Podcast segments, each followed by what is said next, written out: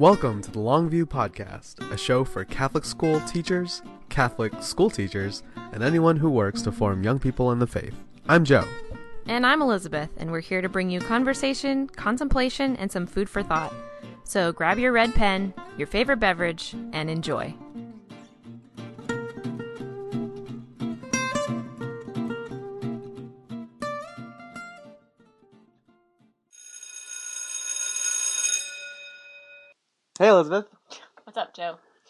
Happy All Saints Day last week. Yeah, it was a big week in the Catholic Church. Yeah. Saints and souls and I remember All the good seeing on social media just all the pictures of little kids wearing the costumes, wearing their saint outfits, and Yeah, I'm not that good of a mom. I did not manage to get any saint costumes together for my kids, but I saw some really cute like baby Mother Teresa's made with like blue painter's tape and a towel. And hmm what was the best one you saw? Um. Well, I, that's not where I was going with this. Oh, okay. Well, sorry. What did you want to bring up about No, I was just bringing it up because, like, how appropriate with our with our podcast and the long view and becoming saints and holiness and especially with uh, Catholic education. And so I was thinking of when I think of All Saints Day, I, I actually flash back to when we went to New Orleans uh, on a service trip back back back in the day, Yeah. post Katrina, and we went to one of the I would say top five masses I've ever been to. It was at St. Augustine Catholic Church Oh yeah. and I remember the liturgy being three hours long. I don't know if it was three, but it was a, a, a hefty liturgy. it was a historically black church, and just very beautiful. Like the way that they walked in, the presider walked in, and the priest walked in. It was just so slow. You know, it like took like really really slow steps, and right away they were just projecting like we've got time. Yeah, There's no rush here. This is what we're doing here is the most important thing. There's nowhere else to be right now. and you know they had all the classic songs that you would know you know like amen amen amen amen amen but during that part of the consecration they went straight into oh, oh and the saints go marching Yeah, I do remember that. I forgot. it was just this epic beatific vision like just you know there's the eucharist and there's everybody and heaven on earth and everything and so i think of that whenever i we run into all saints day with you know what does that look like and and and our own calls to holiness and especially to get um yeah to get little kids you know dressing up as saints and but also you know asking them or making them inquire what does that mean to be a saint and can you identify with any saints and so you know isn't that kind of the big picture as much as we talk about academics you know there's still that heaven piece yeah. I mean, I know Ace does a lot of this, and in the Diocese of Dallas here, we talk about saints and saints and scholars, or like college and heaven is our is our goal. So, like, if your if your goal is to get to heaven, then your goal is to be a saint. Um, yeah, the mass I went to uh, here at our parish, they had the it was the school mass, and all the little. I think it was first grade was dressed as saints, but then pre-K they brought them in at the end of mass. They didn't make them sit through mass, but they were also dressed as saints. And they're just adorable, super cute. I that mass was that mass though in New Orleans. i say we should was- just they should just keep going all the way through 12th grade all the way through college That everybody needs to dress up like a Everybody. saint. yeah, why not I'd be for that. Until I have to be the mom who has to come up with the costume, and then I would say no. it's a lot of work. there you go who would you dress up as Who would I dress up as? Uh, I don't know. Kateri's kind of easy to come up with a costume. wow I mean, she's a great saint. okay I was just reading about her as a white martyr. I didn't really know the term white martyr until this year when we were planning our Halloween martyr themed party, and I needed to come up with martyr themed food. And I learned about white martyrs and red martyrs when I was planning the wine list. Mm. but a white martyr is someone who did not shed their blood, um, but gave their life in another way. And so Kateri was one who gave, who like basically died to self for purity and for um, the sake of the gospel, but did not actually shed her her blood as a martyr. so saint joseph saint joseph would be a white martyr Yeah, Saint Joseph would be a white martyr. i would dress up as saint joseph I know you would. Um, we're going to bring in our guest, and our guest today is one of our 12 best listeners to our podcast. Uh, my good friend Andie Cisneros is calling in from Rhode Island. Hi, Andie. How are you? Hi there. I'm great. It's wonderful to see you both. Yeah, it's been a long time, but te- you, technically, like Dallas is kind of home for you, right? That's right. Yeah. My parents, so my dad was career Air Force, 25 years. And when he retired, actually, his last day in the Air Force was our first day in ACE. Elizabeth Oh, and I were wow. the same ACE cohort. Um, and so when they retired, they moved to Dallas. When my dad retired, my family moved to Dallas and they've been Yeah. there ever since. So it's not rare that you're in these parts. So It's not rare, no. Yeah. And I taught in San Antonio and in Brownsville. So Texas is, after being in a military family, Texas is as close to home base as I've got. Yeah, yeah, that's so true. And what did you teach when you were in ACE?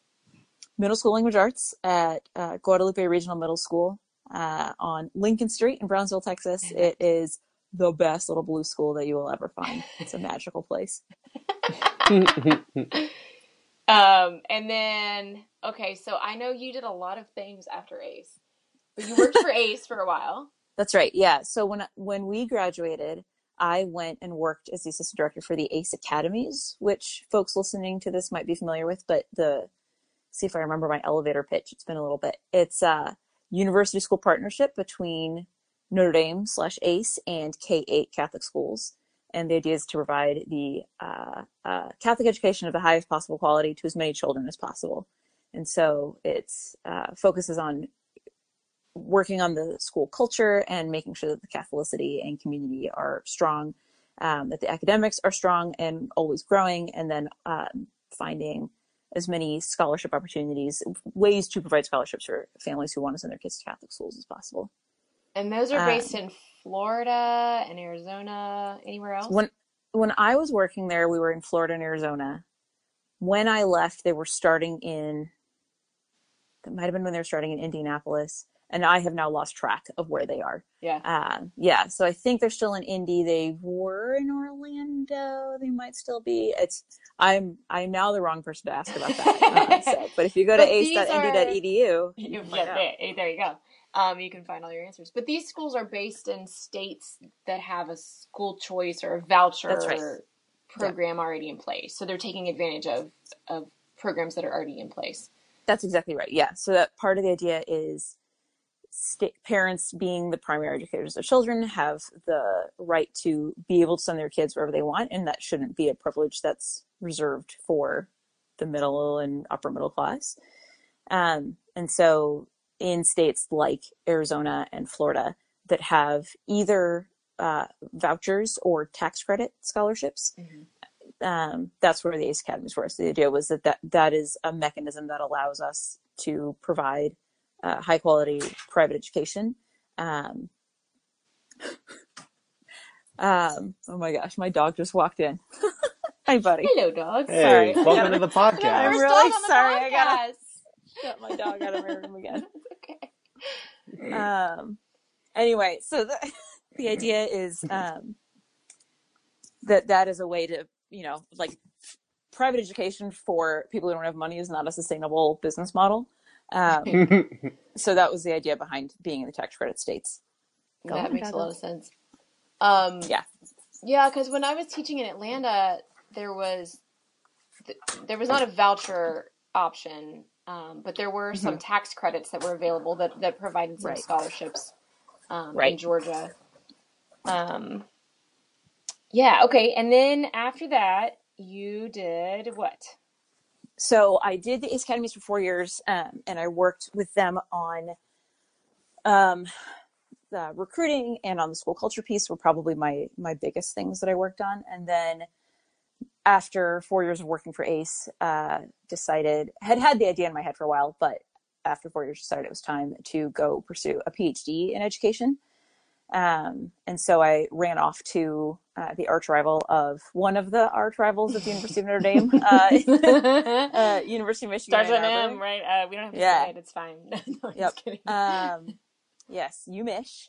Uh, the School of Education there is phenomenal. Um, it's been a really great place to be. And so I started that in 2014. I'm now in the dissertation phase. Oof. Yeah, yeah. Uh-huh, uh-huh. Um, it's fine. It's going fine. Everything's okay. it's great. Uh, so I did that. I'm still doing that. Um, but then this opportunity. Um, so I'm now. I just started. Uh, I just finished my third week as the assistant director for the Providence Alliance for Catholic Teachers uh, Right. at Providence College. Um, but that opportunity came up, and my advisor, I'm very fortunate, is awesome and knows that this was literally my dream job, and so uh, has been very supportive in me writing a dissertation while working a full time Oh, job, which Oh, is going to be Mm. super interesting. Yeah, and Yeah. planning a wedding. And It's getting gonna be married. fine. Ah. Everything's fine. Yeah, uh, all the good things are just happening all at once. So. What's your dissertation about in a nutshell? in a nutshell, so when I was working with these academies and also I taught with the Remick Leadership Program some summers, and both of those programs use this metaphor for school culture. Um, that's it's a tree, and the roots of the tree are what we call your root beliefs. And the idea is that the beliefs that you hold hold everything else in the ground, right? Like that is what you are grounded in, and all the other life that comes into the tree comes up from those root beliefs. Mhm. And so we would talk with principals and teachers about what are those like root beliefs that you have and that are influencing your practice. And then also how do you help your students develop root beliefs about themselves as learners and as Catholics that are going to be good, like capital G good, Yeah. um, like growth mindset. And then also the, the idea of being called to sainthood and having, um, being personally loved by a very personal God, like just little stuff. Um, Minor things. little things. So my so my dissertation is basically kind of an academicization of that idea as applied to when you're learning to teach. So people who are going to go be teachers go into teacher preparation with lots and lots of beliefs and assumptions already in their heads. And part of what teacher education should be doing is making sure that the ones of those that are not good um, get have a chance at least to be altered or shifted Mhm. as as is appropriate. That's awesome. That's really great. I hope Um, so. Uh, I, I love that image too because um, I'm definitely in the like how am I um, what's the right right phrase like how are you feeding your roots or how how are Yeah. you uh, Nurturing. nurturing nu- the nutrients and all that kind of stuff and you know um, I don't know where to go with that. What's the right phrase for that? Yeah, I just, I mean, I think it's super important to to know what you're grounded in because otherwise, if Mhm. if the roots are the root system is dead, the whole giant tree falls over. Exactly. you That's have a exactly right, yeah. You have a tree on the top of your house, and that's no good. Right. Yeah. And there's no Um, fruit, no Yeah. leaves. Yeah. and that you you know you have to, to also nourish yourself that's what i'm looking for nourishing and and you also still need to be nourished and otherwise you, you can't produce that fruit you know and so Right. when the well is dry kind of thing like what is it that you're actively doing to nourish that um, to continue that growth what uh so you said this great phrase earlier your dream job so explain Yeah. to me like wh- tell me your dream job Yeah. So I went off to get the PhD because I wanted to teach teachers eventually. So um, the Providence for Catholic Teachers, aka PACT, which is uh, part of something called the UCCE, the University Consortium for Catholic Education. It's uh, a family-ish of, I think it's, I'm new, so I don't know yet. I think it's like 12 or 13 different programs that operate pretty similarly to each other. They all have in some, at least in some capacity, kind of a parallel model to how ACE works, which is the one that we would, people listening to this are probably the most familiar with, where you take two summers of classes, you live in community and teach in Catholic schools during the year. Um, but it's a much smaller, well, it's actually like mid-size of the UCCE programs. We have about 40 students at a time. Um, they live in about 10 community houses and they're all within a couple hours drive of Providence. Mm. So it's a much more compact and regional program Mhm. and it runs very lean. So whereas uh, ACE is by far the biggest program, and so they have a whole staff of academic supervisors and then a separate staff of pastoral supervisors. With PACT, it's just me and the director, who's also an ACE grad and Oh, wow. classmate of ours, Michael O'Connor. Hey, Um, shout out to Oki. We got to get him on the show as well. Oh my gosh, he would love it. He would be hilarious. Um, so it's just the two of us doing all the supervision and the um, community visits as well, and then teaching a couple courses during the summer. Um, it's also much more embedded in Providence College than some of the other programs are. We don't have sort of our own faculty. Most of our courses are taught by PC has an ed school, and so most of our courses are taught by members of the ed faculty. Um, but the placements are kind of administered by us, and the community living is administered by us, and then we have this very Catholic education focused way of preparing teachers and thinking about what it means to be a teacher. Mhm. Um, and all of our teachers are in Catholic schools, and so it's a a way of thinking about how you prepare teachers, but then B, it's also their context that they're going to be working in. right. Um, so the dream job was to prepare teachers, teach teachers for Catholic schools, and that is exactly what I'm doing. Uh, so when the opportunity came along, even though I have a year left of the, the PhD, and it seemed a little bit insane to try to do both, it's like there's not there's one of these doesn't come up like every year, so Oh my jump goodness. on this. Yeah. Jump on it. Yeah. Yeah. Yeah. So, what is it about Catholic schools? What what what drew you to Catholic schools? um, I love Catholic schools. Um, okay, so funny story. I never set foot in a Catholic school until I taught in one. What? Yeah, not, not once. Um, so after, so I was sort of like, I was never not Catholic, but I'm sort of a convert in that I became Catholic on purpose um, when I was like right between high school and college. Um, and so I had all that convert's zeal, um, and I wanted to, I knew that I wanted to do service after college. I was a secondary English ed major in undergrad. And so the program I ended up doing was the lay volunteer program affiliated with the Salesian Sisters. Mm. Uh, shout out to the Salesians, Mhm. they're the best. Um, and so when I was talking to Sister Gloria, and she was saying, "So what kind of work do you want to do?" and I said, "I'll do anything because I'm volunteering and I'm just trying to give back." Uh, but I'm trained as a middle school English teacher, or middle or high school English teacher. And she's like, "Oh, we have an opening in our middle school here in San Antonio."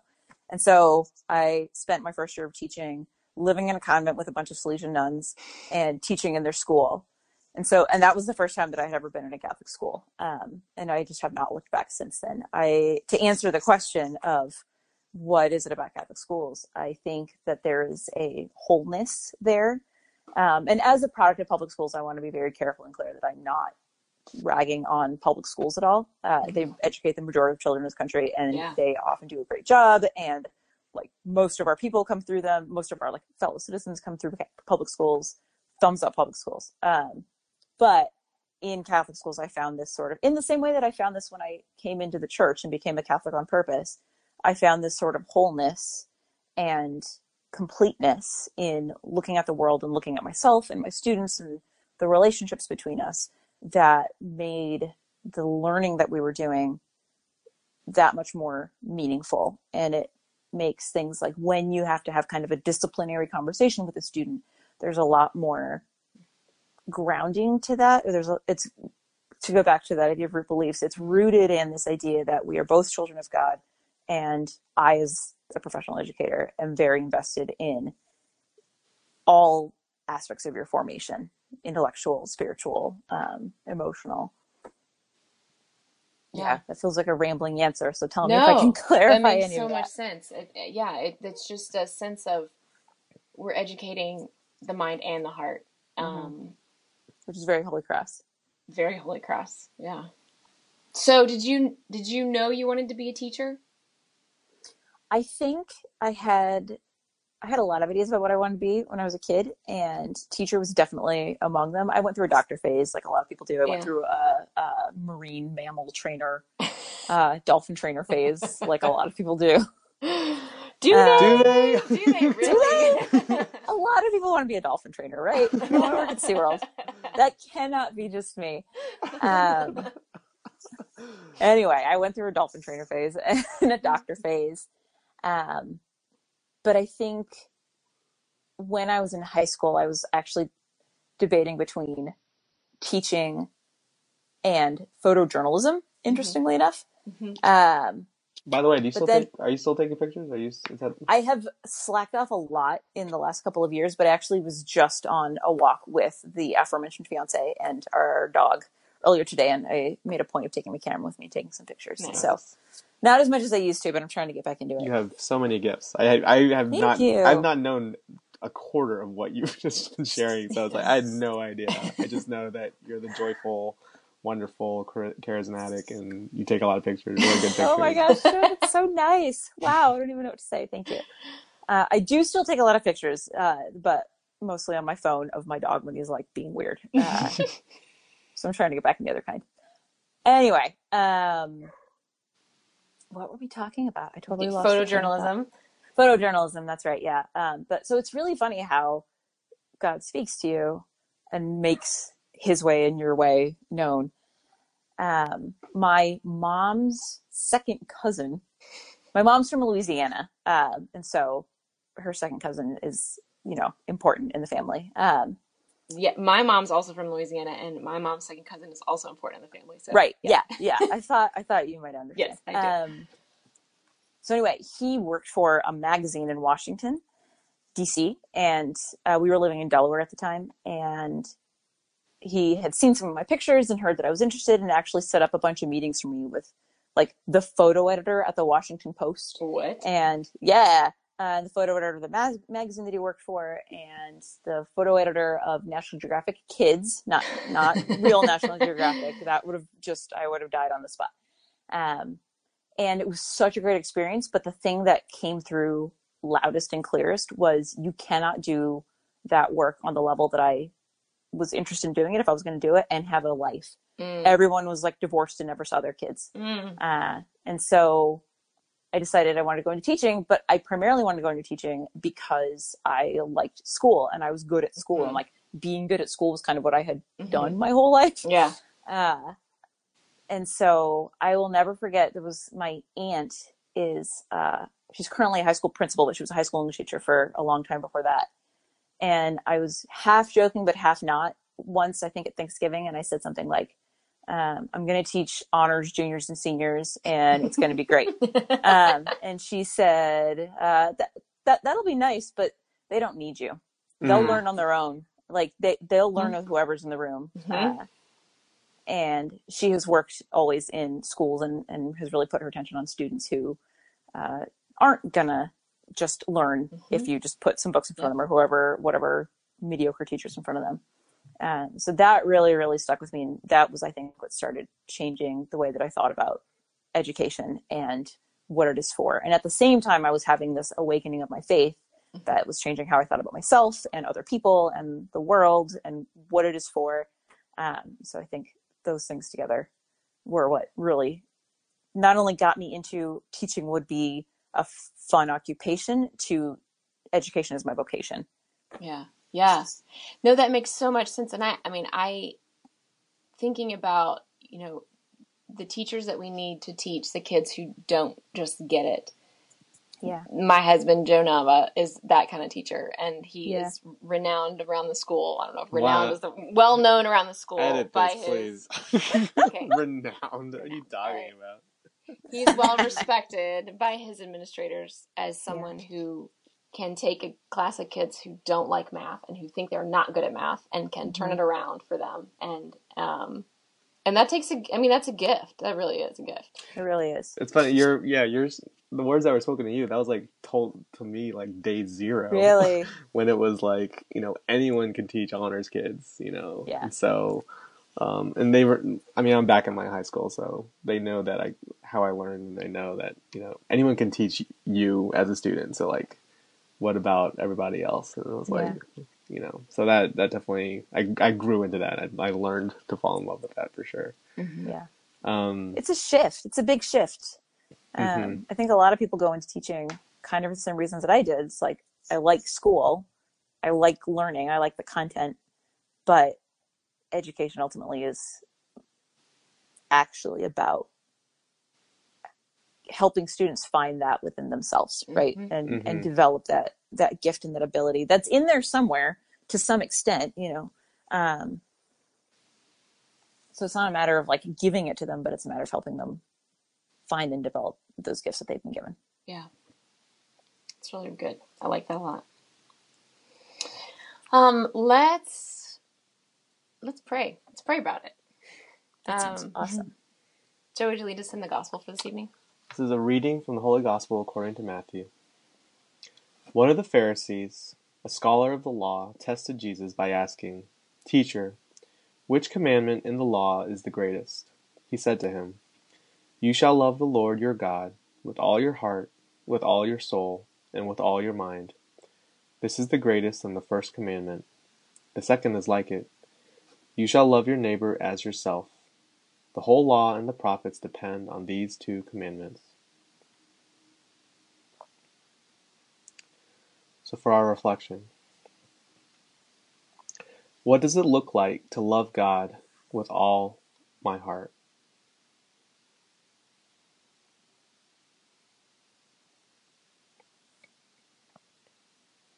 What does it mean to truly love my neighbor?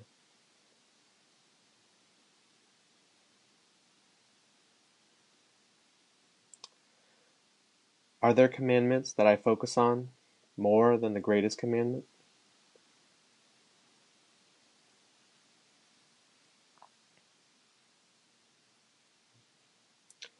A reading from the Holy Gospel according to Matthew. One of the Pharisees, a scholar of the law, tested Jesus by asking, Teacher, which commandment in the law is the greatest? He said to him, You shall love the Lord your God with all your heart, with all your soul, and with all your mind. This is the greatest and the first commandment. The second is like it. You shall love your neighbor as yourself. The whole law and the prophets depend on these two commandments. The Gospel of the Lord. Andie, I know that this was the gospel for today's mass, but what else was it about this gospel that stuck out to you for today? Yeah. Um, so I've been thinking about this particular gospel a lot lately. Um, and I won't get too much into exactly the reasons why because they're sort of personal, but I think the thing, it's just been on my mind for like a year.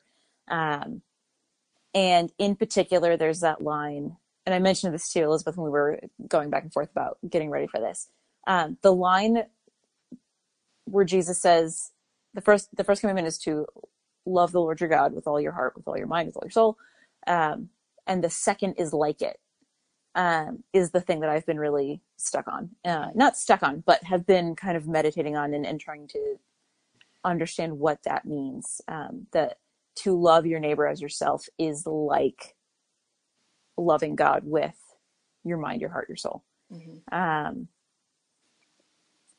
and I think about what does that look like in my work as an educator. Um, I'm not in a K 12 classroom now, but I always try to frame everything that I do with my young adult teachers in in terms of like the children in their classrooms, uh, but then also think about my 20 some year old students in the same way.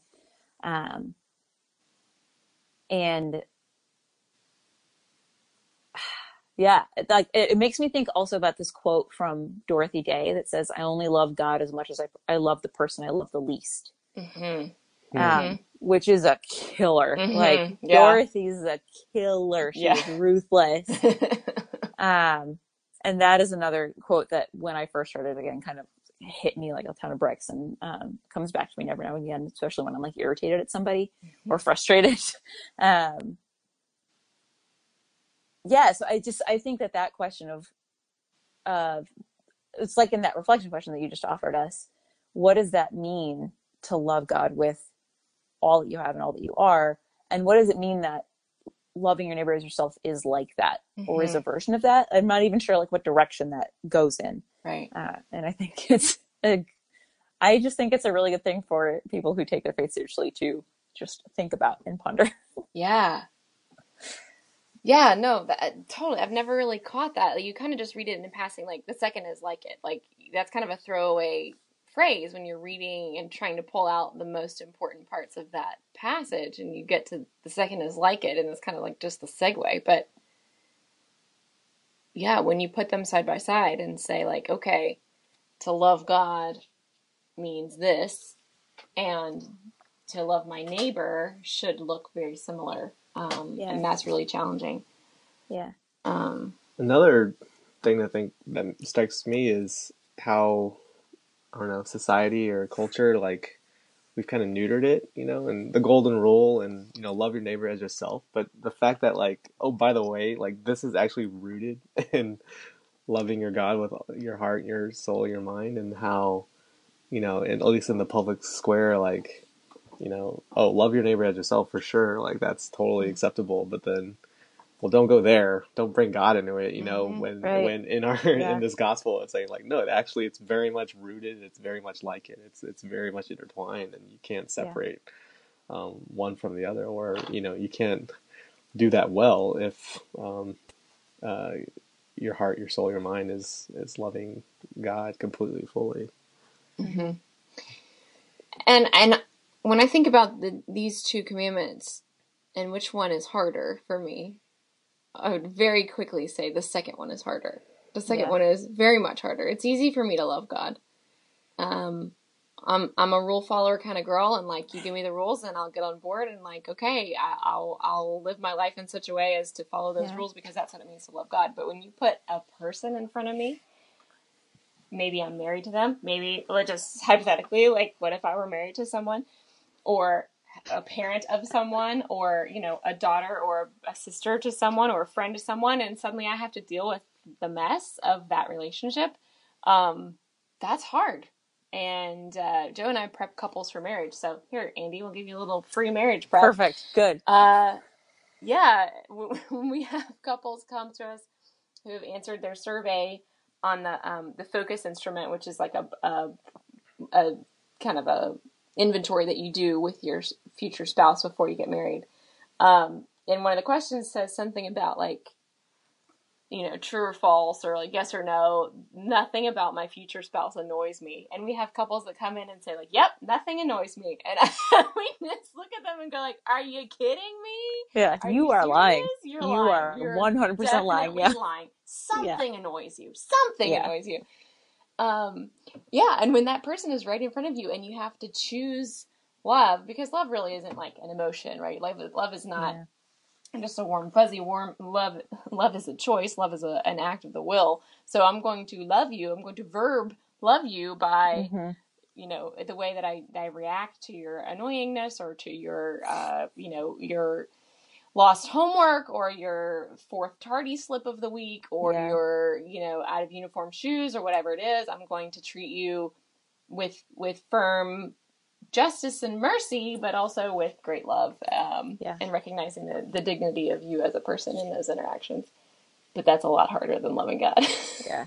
yeah, it really is. Yeah. It's also it's hard because you can convince yourself that you are loving God by following the rules, like you said, Mhm. Elizabeth, or by having sort of warm, fuzzy feelings when you pray or meditate or whatever. Mhm.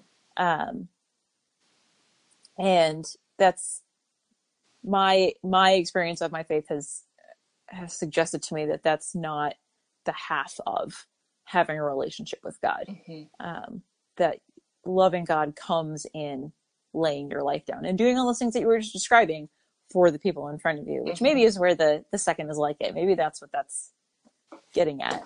Mhm.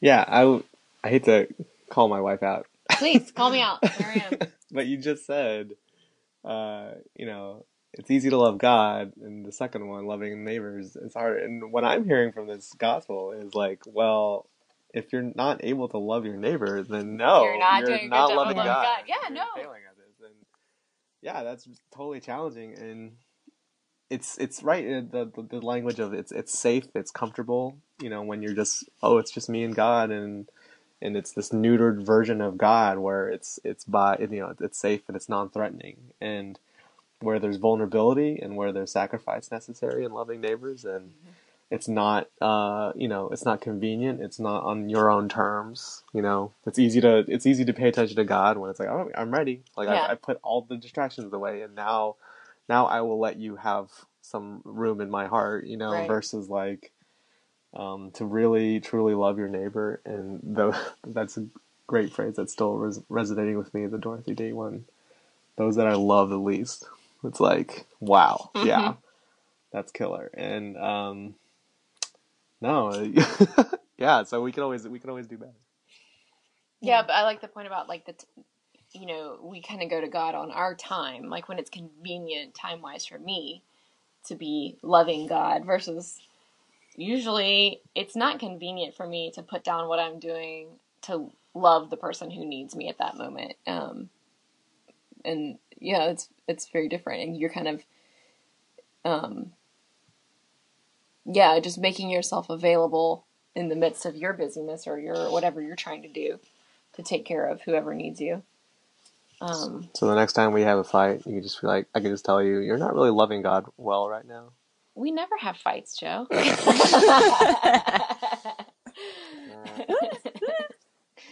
Hope you're taking notes, Andie. Yep. How marriage works. I'm psyched. Can't wait. Um, well, and that makes me think about, you know, this is a podcast about education, um, and that sort of inconvenience of it, I think, is a great thing for educators to to have in mind because the moment that I'm thinking of one student in particular who I had in Brownsville, um, who always needed me to show him my love for him as my student at the most inconvenient times because the way the, the most frequent ways that he needed me to show him that I cared about him and show him God's love were when he was causing a ruckus during class Mhm. um, and did not believe for a second that he was causing a ruckus. He really thought that everyone else was he was behaving on the same level as everybody else, and I was just picking on him. And it's like, no, honey, you're just talking all the time, all the time. Um, and it was never a convenient moment for me to have to think about how do I respond to him right now in a way that's going to keep him on board, keep him as part of the class community, but not let him continue this pattern of behavior that isn't good for him. It's not good for his classmates, and I don't like it either. Mhm. So, you know, how do we how do we work this out so that everybody gets something good from it? When the easy thing to do would be to reprimand him or Yeah. shut him down, um, and then the class can get back on track, and I'm not distracted. But that's, that hasn't sort of sown any bonds and connection and community and care for each other, either between me and the student or between anyone else in the classroom. Yeah, that was really hard for me. I, I can think of like specific moments where I just, as I like to say, I did not suffer fools gladly in my classroom. Like I just didn't Yeah. put up with any nonsense, and there were certainly fools that were in my class, and There's I, a lot of nonsense, yeah. there's a lot of nonsense, and there were certainly moments in which I did not respond with charity, and I just responded with harshness and like, look, shut it down. Like I'm not putting up with that. Um, to the point that I I had times when I I would go back to students and say like I overreacted. I'm sorry for calling you out and embarrassing you, but also get your act together. Like, Right. Let's move forward. Um, but yeah, that was really hard for me. But I think to defend teacher you of however long ago that was, that there is also something to be learned for the students in having a teacher who has the humility to say, not like, not humility, not that false humility of you can do Mm. whatever you want and you can walk all over me. hmm Um, but the true humility to say, this, like my role and my position is I get to tell you what to do sometimes, and this is what I need you to do. But the way that I did that wasn't the right way to do that. And the way that I did that didn't honor your dignity or, or recognize you as a child of God, um, which doesn't always have to look warm and fuzzy and sugary and s- sticky and Yeah. gross. Um, but, um, there are ways that it definitely doesn't look right. And sometimes because teachers are human, we respond in those ways. And I think it's a really, it can be a really powerful moment for students when they see adults say, I made a mistake. You deserve better than that. Let's get back on track in, in, in our Yeah. relationship to each other and also your behavior. Yes, yeah, absolutely. And as a parent, all the time. I mean, it's so humbling. But um, you know, we really just try to model that with our kids of of how to give an apology. Because if I expect my kid to apologize when they're wrong, but I never apologize when I'm wrong, right? um, Yeah. what does that look like? And so, Yeah. we try to practice that a lot, even though it's really hard. it's hard. So going back earlier when we said we don't fight. We don't fight, yeah, but um, No, there's lots of apologies. we do a lot of practicing of apologies in our house. In fact, in the homily today that our pastor gave, he he was talking about his mother making him make up with his brother after a fight, Mhm. and she would say, "Now shake hands and say you're sorry," and he would say to his brother, "You're sorry." She got a good laugh. That's after. very good. That's very clever. Oh, I'm gonna have to remember that. Uh, Mhm. mostly so that I can cut that off before it happens with any future children I might be blessed with. Yep. Oh man.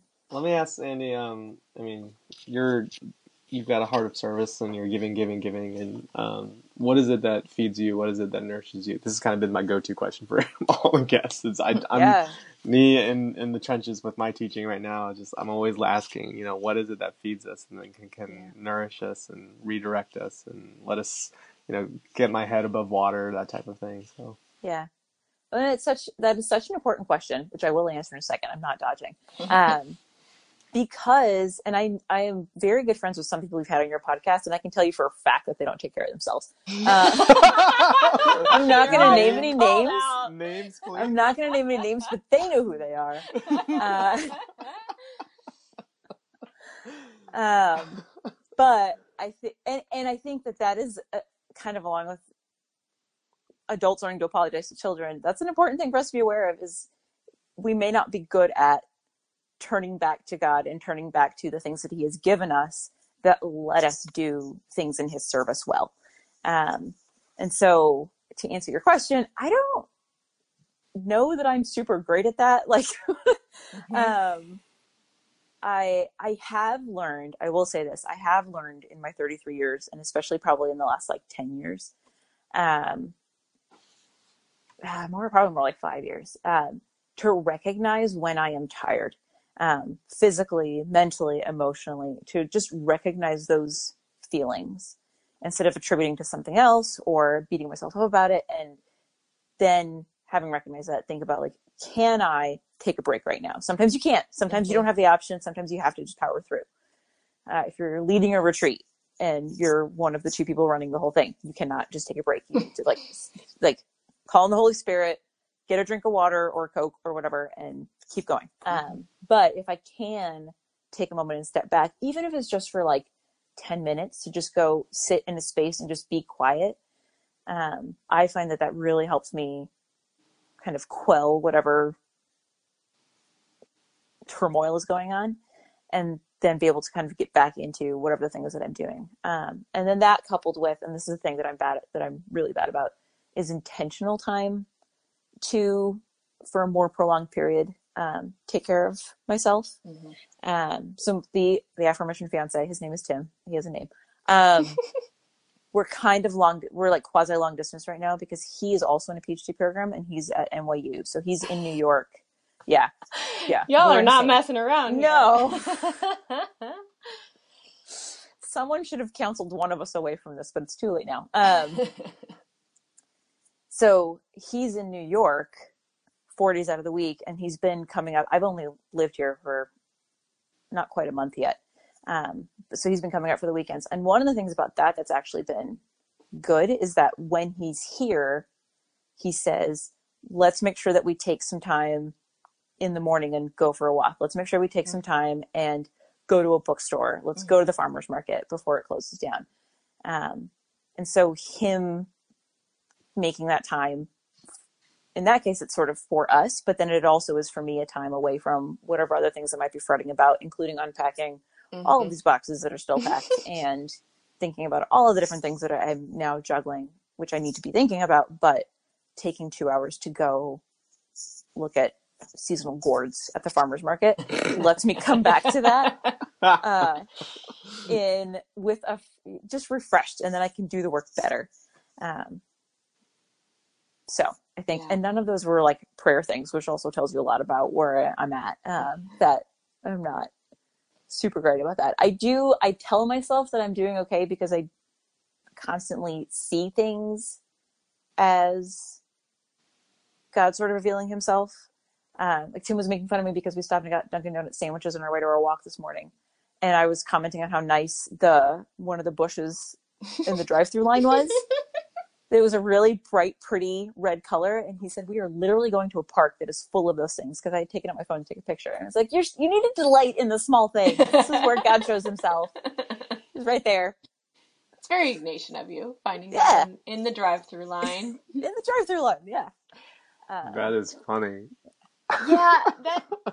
I mean, that. Um, I think something that I've been coming to learn better lately is the difference between self comfort and self care. Yeah. Um, Mm, because. I think for a long time I thought, oh, self care. I'm gonna get a pedicure. I'm gonna have uh, Yeah. some uh, just a dark chocolate binge. I'm gonna drink a glass of wine. I'm gonna get a Yeah. foot rub. I'm gonna lay here in my yoga pants on the couch. This is self care. I'm taking care of myself.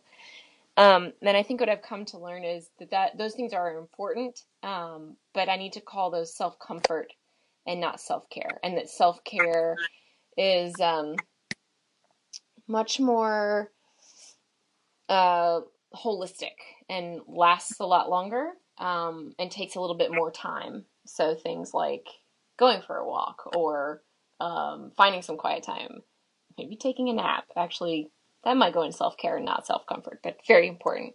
Um, having a conversation with a friend, doing uh, something creative, um, those different things I find really re-energize me better than just schlepping on the couch with some dark chocolate and a glass of wine and some yoga pants. I mean, Yeah. those things will make me feel happy for a little while, but the self care, the true self care, is much longer lasting and um, does a lot more good in the long term. So, Which I think it's yeah, that's uh I have never heard that distinction before and I'm definitely going to use it in the future cuz so often not so often I guess, but sometimes the things that people talk about as self-care could also be self-indulgence. mm-hmm, mm-hmm. Um like needing to take care of yourself is not an excuse to treat other people poorly. Mm-hmm. Uh, or shirk your responsibilities or you know which is not to say that people who are talking about self-care that that's what they're doing but i think sometimes it can turn into that yeah, um and that distinction is such a helpful one that there's self-care versus self-comfort um that one of those is gonna has sort of farther reaching effects and longer lasting effects yeah. the other one's gonna be gonna be nice while you're eating the chocolate which doesn't mean you should eat the chocolate right You But should definitely eat the chocolate. should definitely You eat the definitely eat the chocolate. yeah Um, Andie, I'm gonna make an assumption here, but tell me if I'm wrong. Are you like, uh, you know, not, I don't know if type A is the right word, but just high expectation, uh, perfectionist tendency, you know, just really, I mean, you, you've mentioned, you know, high academic achievement back in the day and, and expect a lot. And, um, I mean, I, I identify a lot with that. of like, you have such high expectation and it's like, I gotta work, I gotta work. You love the work so much. And to the point where, yeah, like, well, I'm gonna put myself, you know, my sleep. That's my, definitely my issue. It's, and I, and learning to just like, um, take care of myself in the sense that, like it's okay like i don't as much as i have this desire to for perfection and perfection in teaching or you know i've got to you know continue to to present this facade that you know i am perfect and i, I can do everything so well like at some point you know sleep emotional mental whatever that that those all have their limits and it's like in the end like the work's gonna get done and i've, I've Yeah. learned only really in the last couple of months that like I don't grade well when I'm tired. like, Right, yeah. you know, like I can grade in the morning. I I need to get my sleep. Um, but this whole like, oh well, I can't just let leave this undone, or I still need I still need to do this. I still need to get this off my plate. Like it actually takes me a lot longer to grade at night. And I don't know why. Ten years, eleven years into teaching, like I realized, like wait, the grading is not that Yeah. important Uh, and you know it'll get done eventually, and I might as well do it when I'm very attentive to it versus tired and sleepy, and you know then that, that hurts my relationship with my kids and my wife, and you know me thinking that this work needs to get done. So um, I don't know. I'm, maybe I'm projecting, or the way that you're nodding your head sounds kind of familiar. Yeah, yeah. Maybe it's a teacher thing in general. gave you that idea, Jeff? Yeah, and I think to to go back to the, the gospel reading, something that I have slowly come to understand is that so and we've talked about loving God, we've talked about loving your neighbor, but then the third part of that is to love your neighbor as yourself. Mhm. And so there's the way that we ta we often don't take care of ourselves the way that we should, right? Or or sort of respect and honor ourselves the way that we should as children of God who have been given a purpose and a mission, um, and who are loved regardless of what creative ways we find to mess up, um, and or just whatever creative ways we find to bite off way more than we can chew. Um, and I think something like being a teacher, there's always going to be five million more things that you could spend another six hours on, always, right? Mhm. And then I that makes me think about uh, uh, Dr. Tom Doyle, Doc Doyle, um, who was the academic director of ACE when we were in it.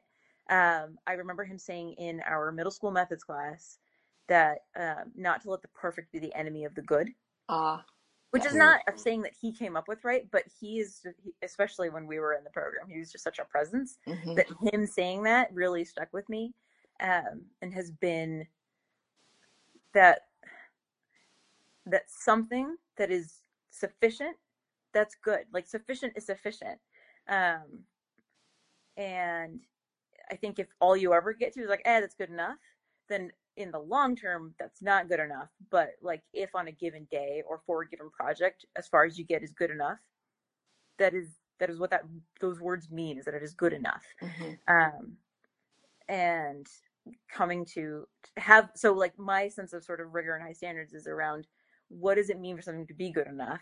Is this actually good enough? But it doesn't have to be perfect to to hit that. Does that make sense? Mhm. Yes, yes. I really needed to hear that, so thank you for sharing that. Yeah. I think I'm gonna like cross stitch that on a pillow or something that I can throw across the room at Joe, and he just gets down the rabbit hole Yeah. of work. No, that, you really named it. Perfection is uh, The enemy of- the enemy, the enemy of the good. Yeah. And uh, in whatever lens that I'm looking at myself or through to my students or how I want my students to see and respond to me, it's like, like you're doing plenty. Like chill out. Mhm, You mhm. know? And you say that to your students. Well, many of them. You probably say that to many of them, but you aren't good at hearing it yourself. That you can't tell yourself that. Like you're doing fine. Just chill out. yeah, yeah. And I so in I taught two courses with PACT this past summer before I got this job. Um, so I know all the students that I'm working with now, and I they are all first and second year teachers for the most part. A couple of them taught before, um, and I mean, if anyone needs to hear the message of "Do not let the perfect be the enemy of the good," or hear like this this thing that you're doing is good enough. Now work on this. It's a it's a beginning teacher, right? Because Yes. there are so many components to teaching that a you could be teaching for 40 years and never get them all right Mm-hmm. uh, but especially in those first couple years you're just trying to like figure out how to keep the train from going completely off the tracks Mhm. and the fact that you are not ex- excelling at other things yet doesn't mean that you are a bad teacher it means that you are learning um, and so So true. I think being able to identify and celebrate the things that a person is doing well, uh, whether that student is 22 or 12 or 10 or you know whatever, um, is really important um, because it helps you see. Like we're never gonna be perfect, right? That's just the fall. You know, we're never going to get there and that's not the point the point is to always be striving and growing and reaching for those things uh, which is why growth mindset is very catholic um, yeah Shout Truth. out, shout out, Carol Dweck. yeah well, Andie, it has been so awesome to catch up with you. And this has been lovely thank you I'm so glad that you're still one of our 12 listeners. yeah You know what I'm absolutely i might skip this episode saying? so I don't do my You- self talk You've heard it. uh, You've heard back this one. that. Yeah, no, that's great. Um, but yeah, next time you're in Texas, give us a shout. We'd love to see you and catch up. Yeah. And we wish you the best with all the wedding plans. thank you i appreciate that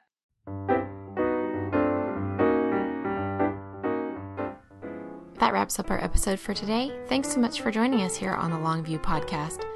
If you enjoyed our conversation, be sure to subscribe on iTunes to be up to date on our latest episodes.